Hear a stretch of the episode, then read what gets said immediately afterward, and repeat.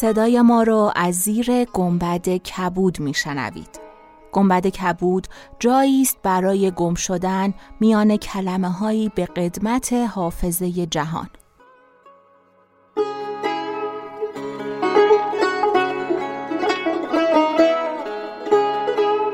سلام من شقایق جهرومی و دوستانم شما را به زیافت نور و کلمه دعوت می‌کنیم شما به قسمت هجدهم گنبد کبود گوش می‌کنید.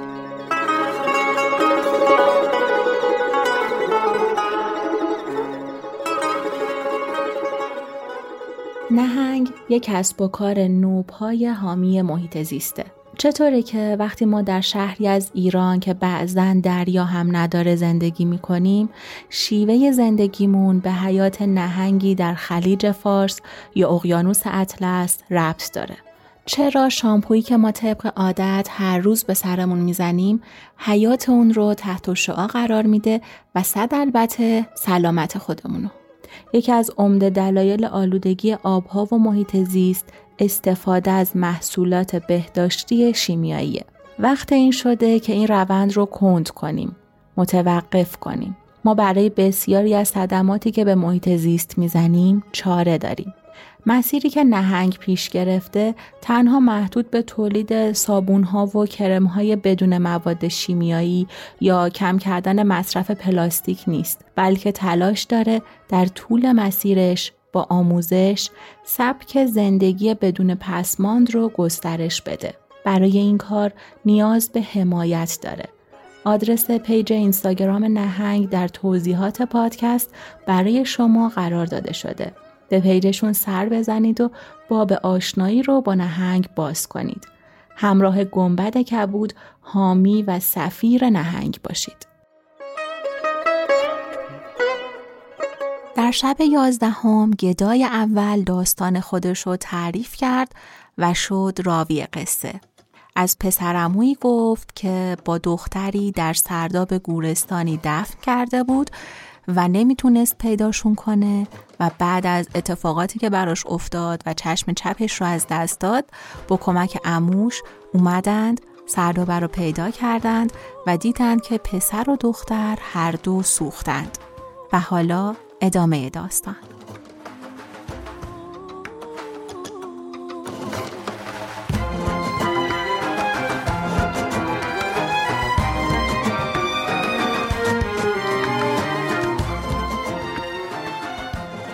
چون شب دوازدهم برآمد شهرزاد گفت ای ملک جوانبخت گدای نابینا گفت چون پسر امم را با دختر بدانسان یافتیم محزون شدیم و مرا از گفتار و کردار امم بس عجب آمد. با او گفتم ای ام مگر سوختن ایشان بس نبود که تو نیز نفرین همی کنی و تعنه همی زنی؟ امم گفت ای فرزند این پسر در خردسالی خواهر خود را دوست می داشت. من او را همیشه نهی می کردم و با خود می گفتم که هنوز طفل است. چون برادر و خواهر هر دو بزرگ شدند با هم درآمیختند. چون این را بشنیدم پسر را بیازردم و گفتم از این کارها بر حذر باش و کاری مکن که ننگ و بدنامی آورد و تا ابد به سرزنش مردمان گرفتار شویم.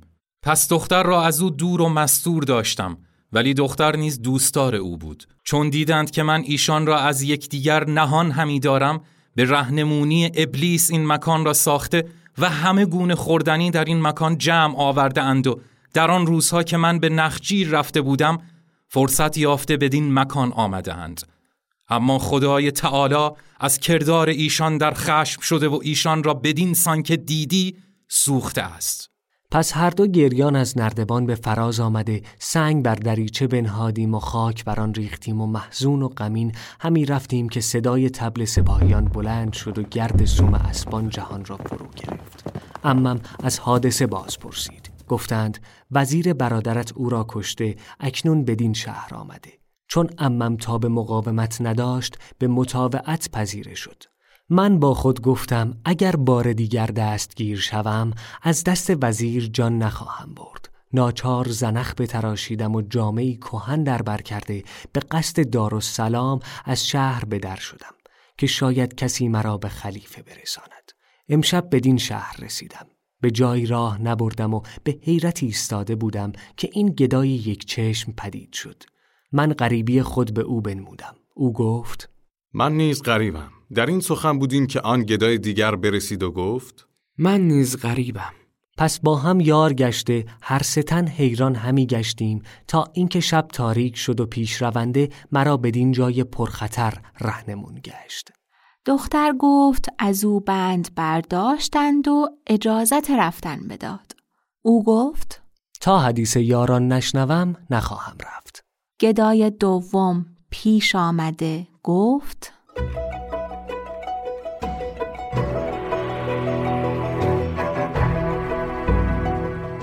حکایت گدای دوم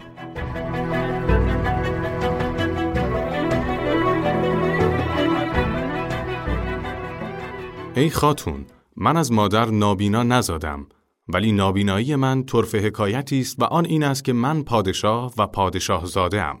در ده سالگی قرآن به هفت قرائت خواندم و همه علوم نیک دانستم و کلام ادبا و شعرا یاد گرفتم و به این سبب تربیتم از همه کس افزونتر گردید و نام نیکم به زبانها افتاد و آوازه ادیبی و دبیریم گوشزد ملوک اقالیم شد پس ملک هند مرا بخواست که دختر خود را به من تزویج کند.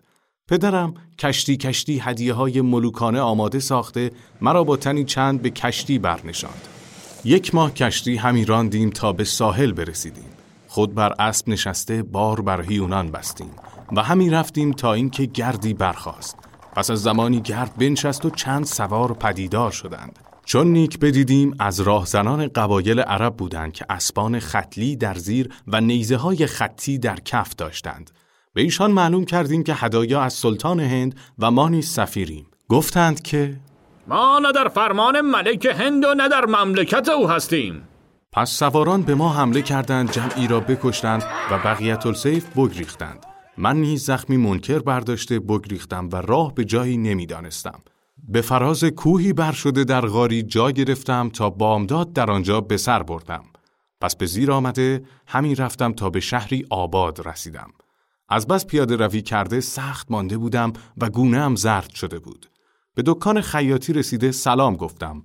با جبین گشاده سلام گفت و از مقصدم باز پرسید. ماجرا بیان کردم. غمین و محزون شد و گفت ای فرزند حکایت خیشتن با کسی مگو مبادا از این قضیه با خبر گردد. کسی که با پدرت کینه دیرینه داشته باشد.